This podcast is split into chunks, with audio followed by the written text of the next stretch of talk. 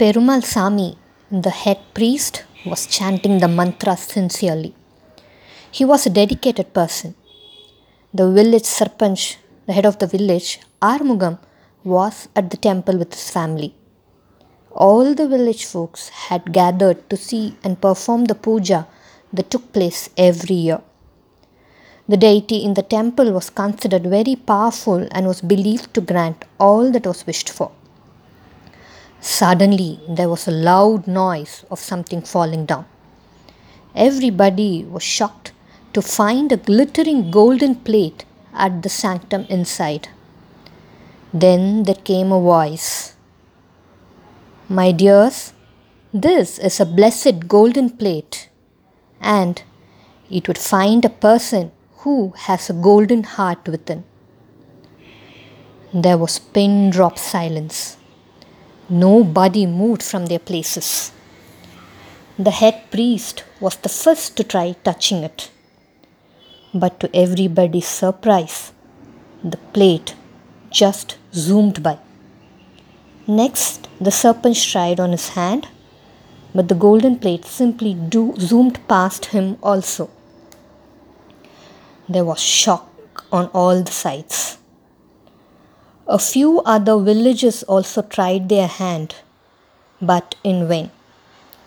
The people assembled were worried. Each of them started having different thoughts.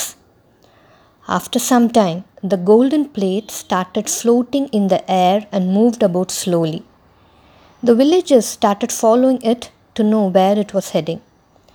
The golden plate slowly went to the end of the village. It stopped in front of a small thatched hut. It belonged to a poor and honest farmer, Vasu. He was a very good person whose parents were very old and sick. He served them happily and looked after them with great love and affection. Come what may be, he never wavered in his affection and his duty towards his parents. The golden plate seemed to have a plan. It fell at Vasu's feet. Seeing this, all the village people were amazed. Then again they heard the voice saying, "Blessed are those who serve their parents with unconditional love till their last." Soon people started to murmur among themselves.